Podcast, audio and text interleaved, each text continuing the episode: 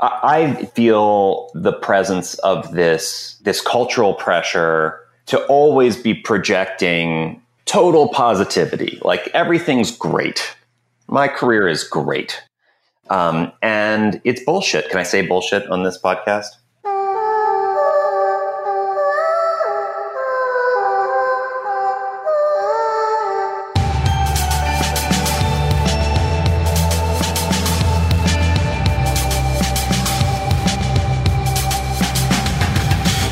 Welcome to The Resistance, a podcast that features honest discussion with meaningful artists about the opposing forces we all face when moving toward our better selves. I'm your host, Matt Connor. Here's the thing about resistance it doesn't care who you are. Theodore Shapiro is, by anyone's definition other than his own, a tremendous success. As a film composer, he has scored dozens and dozens of movies from The Devil Wears Prada to Marley and Me to Ghostbusters to Tropic Thunder. His resume includes box office smashes, and he's worked with some of the most popular directors today. Unfortunately for Theodore, none of this has stopped the resistance. I love this episode because Theodore is so open and so honest about his own relationship and battles with the resistance. He supposedly reached some pinnacle of success where you wouldn't expect resistance to live, and yet there it is. He's successful, yes, but not in the ways that he wants to be. He's accomplished so much, and yet there's still a hunger for vocational fulfillment. Really, it's ego versus contentment, a battle we all face. That tension is so relatable. Even now, I can think of ways in which I should be content with my house, my family, my own job. Yet, even still, I wrestle with wanting to be somewhere or even someone else. What do we do with that energy? How do we face that resistance? Do we listen to our ego? And how do we maintain our healthy boundaries and perspectives even as we're trying to strive with all we can toward excellence? Our conversation with Theodore opens all those doors and doesn't offer easy answers.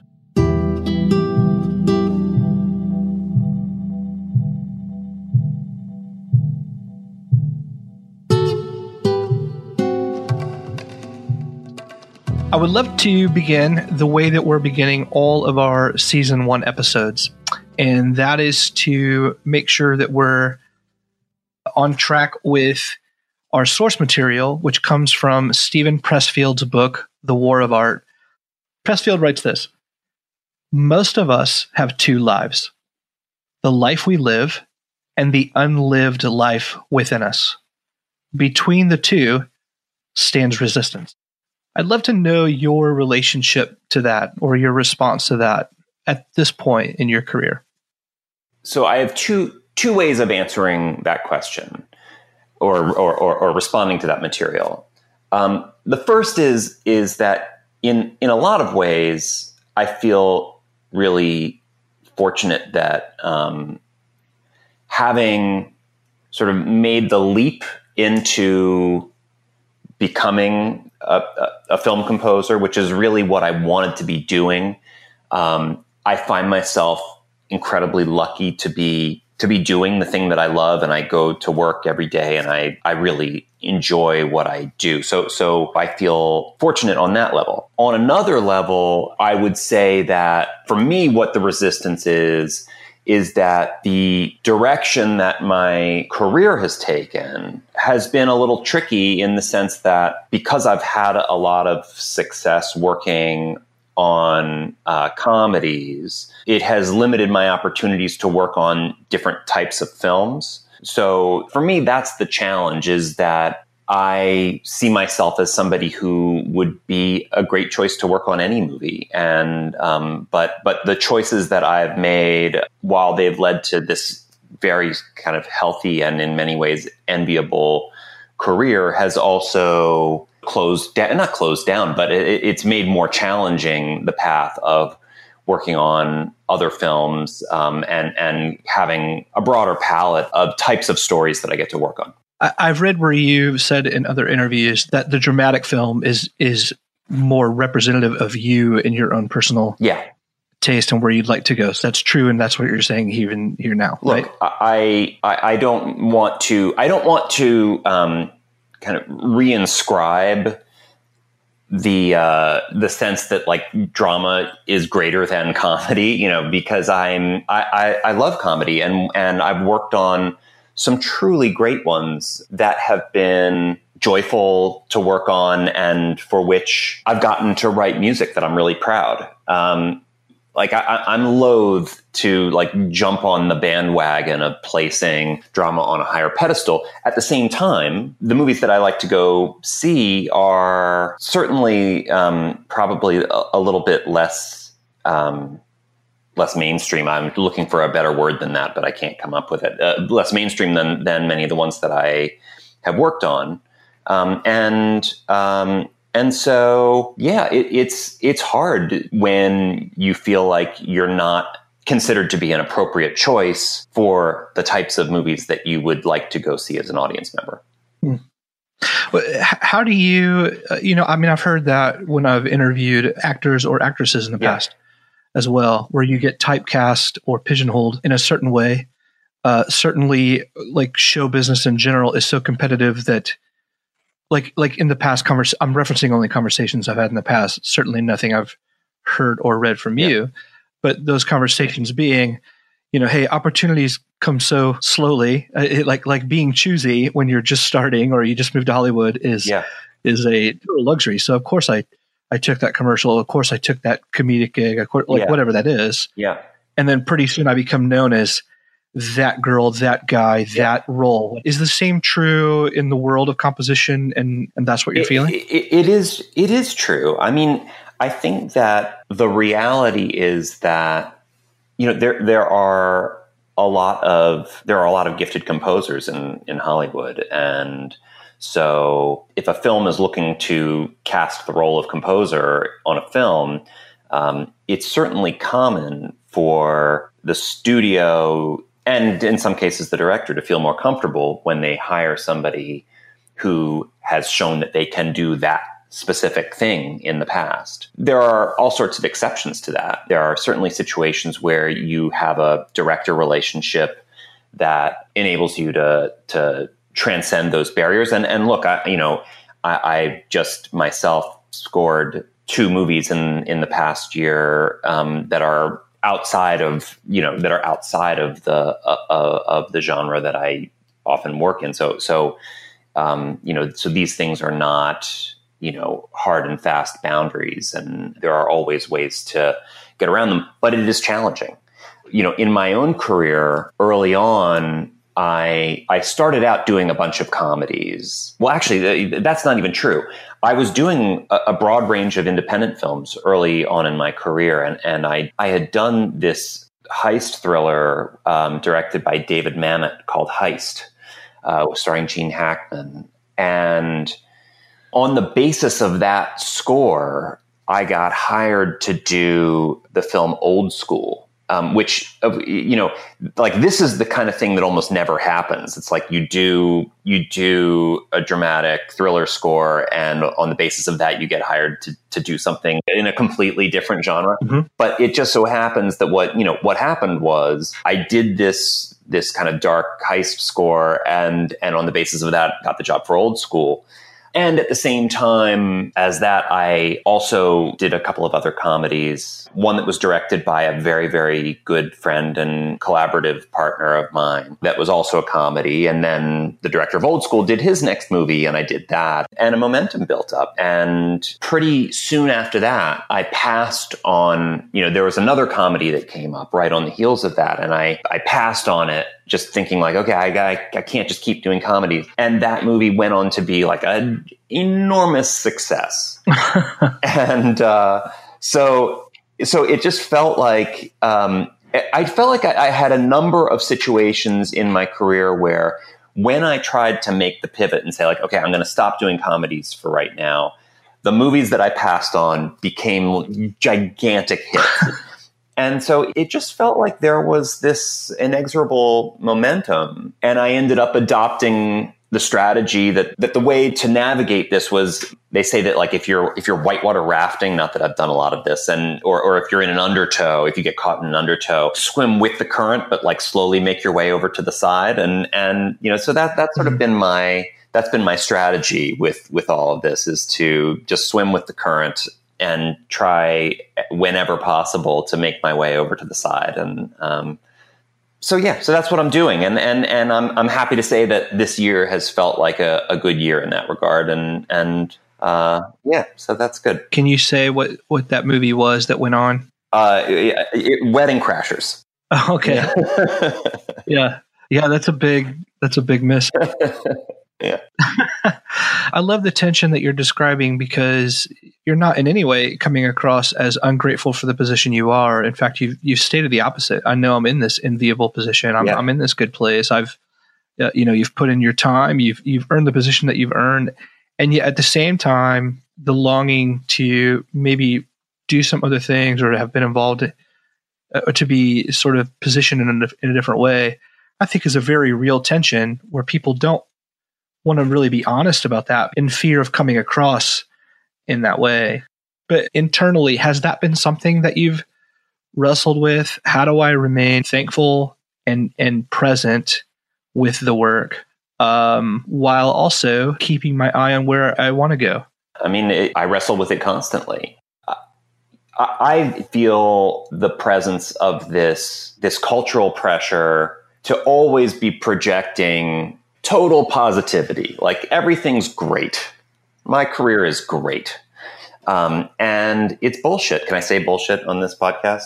Yeah, you can absolutely say anything you want on this. Yeah, I mean, it's bullshit for everybody, um, and many people, you know, still put that out there. And um, I think that I, I'm not really a I'm not really a big social media person, but I think that the the presence of social media has only amplified that dynamic. You know, Hmm. I I, um, I have a healthy ego, and I think I'm as good as anybody out there.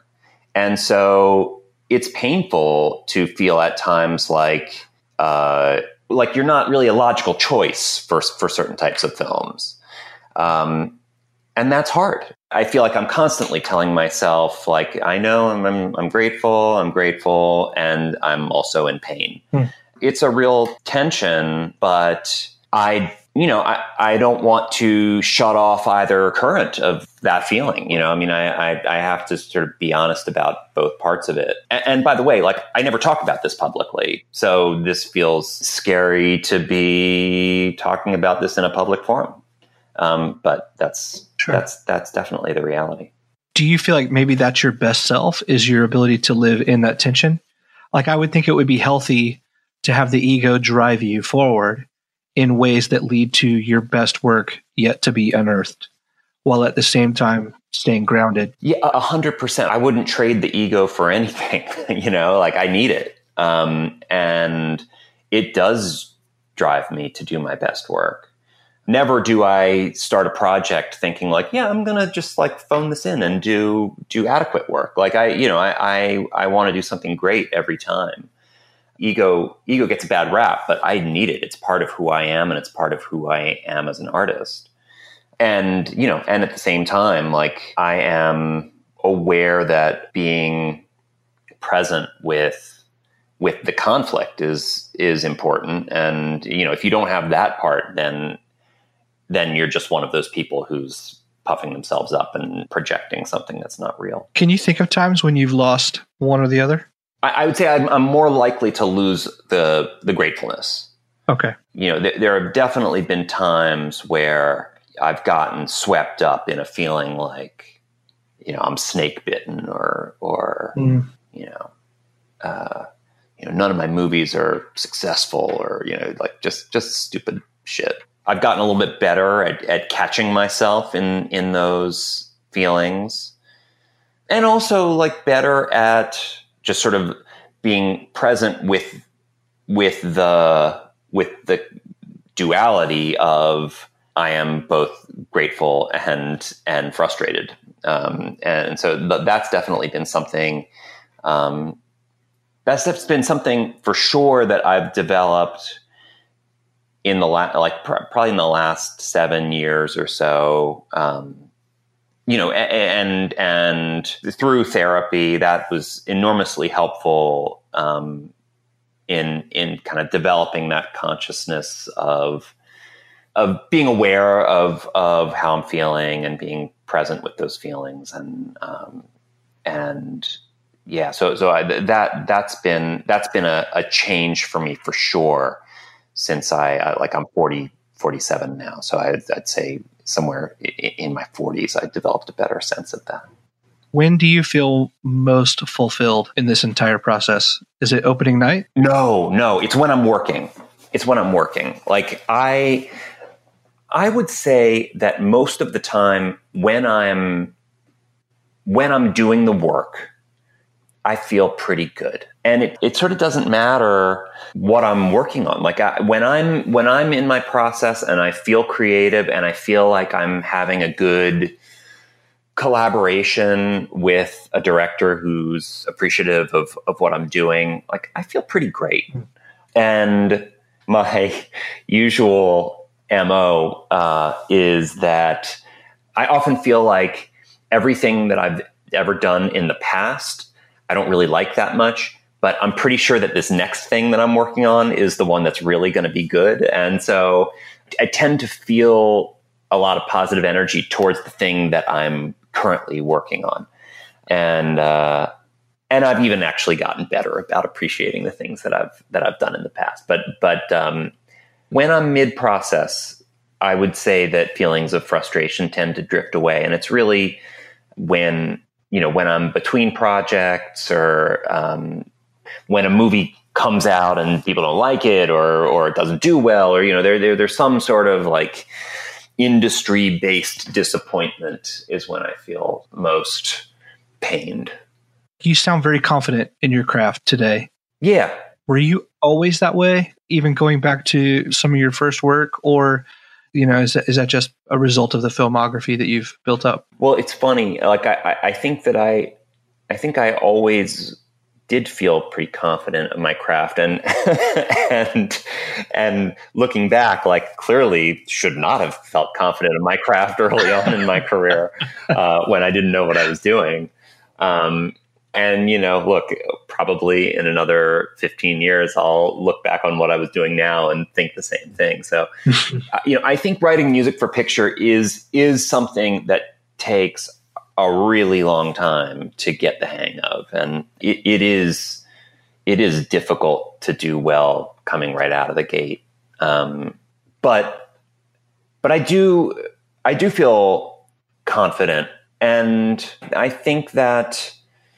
Um, yeah, I believe in myself. I think I do good work, and I I know that I have the musical background to do good work. Like I think I have good training and I understand how to write for for a lot of different instruments, and I feel I feel good about that. And I've learned a lot over time, and um, and so that yeah, that that's like that's an arena where I I don't feel um, I don't feel like an imposter anymore. I think I felt like an imposter earlier, but but I I I, I don't feel like an imposter. Are you ever stumped so my version of being stumped is a version where I come in and I do write something.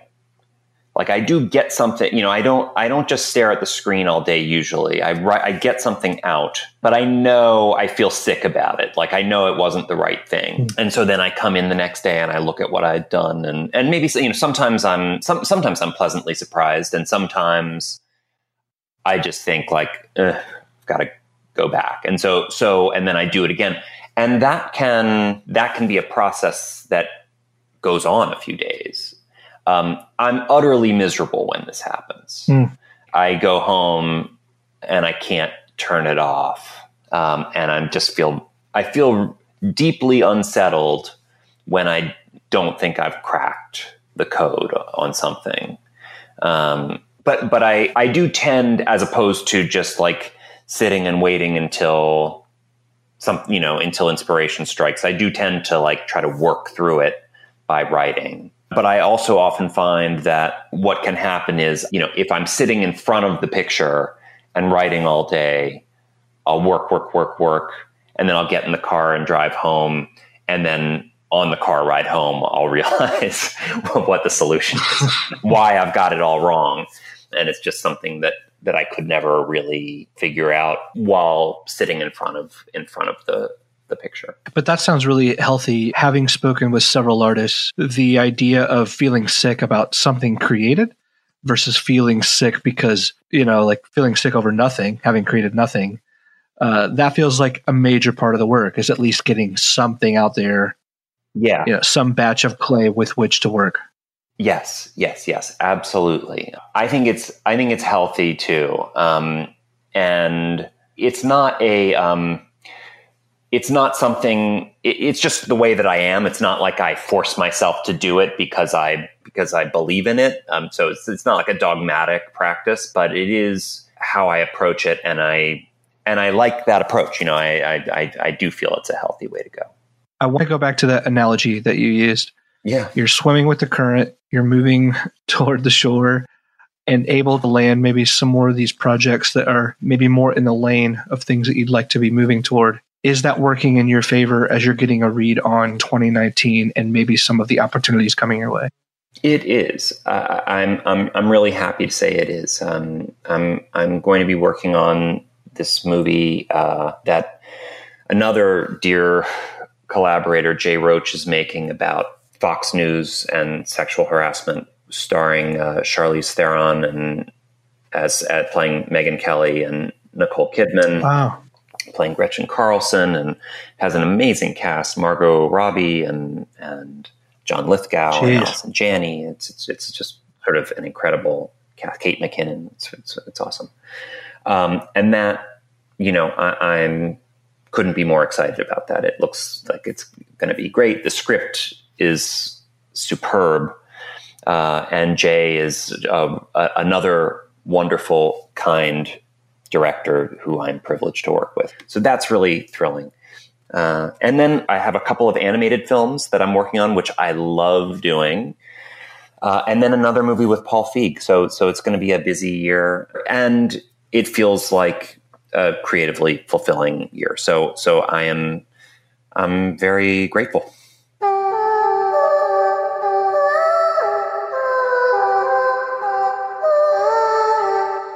You've been listening to The Resistance. If you've enjoyed this episode, please rate us on iTunes and subscribe on your favorite podcast app. And for more information and further episodes, you can find us at listentotheresistance.com. Our theme is composed by Chad Howlett.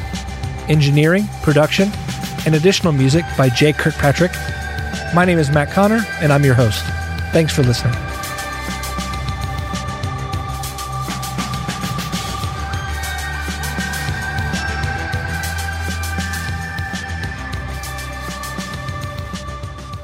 Join us for our next episode, a conversation with Lowland Hum.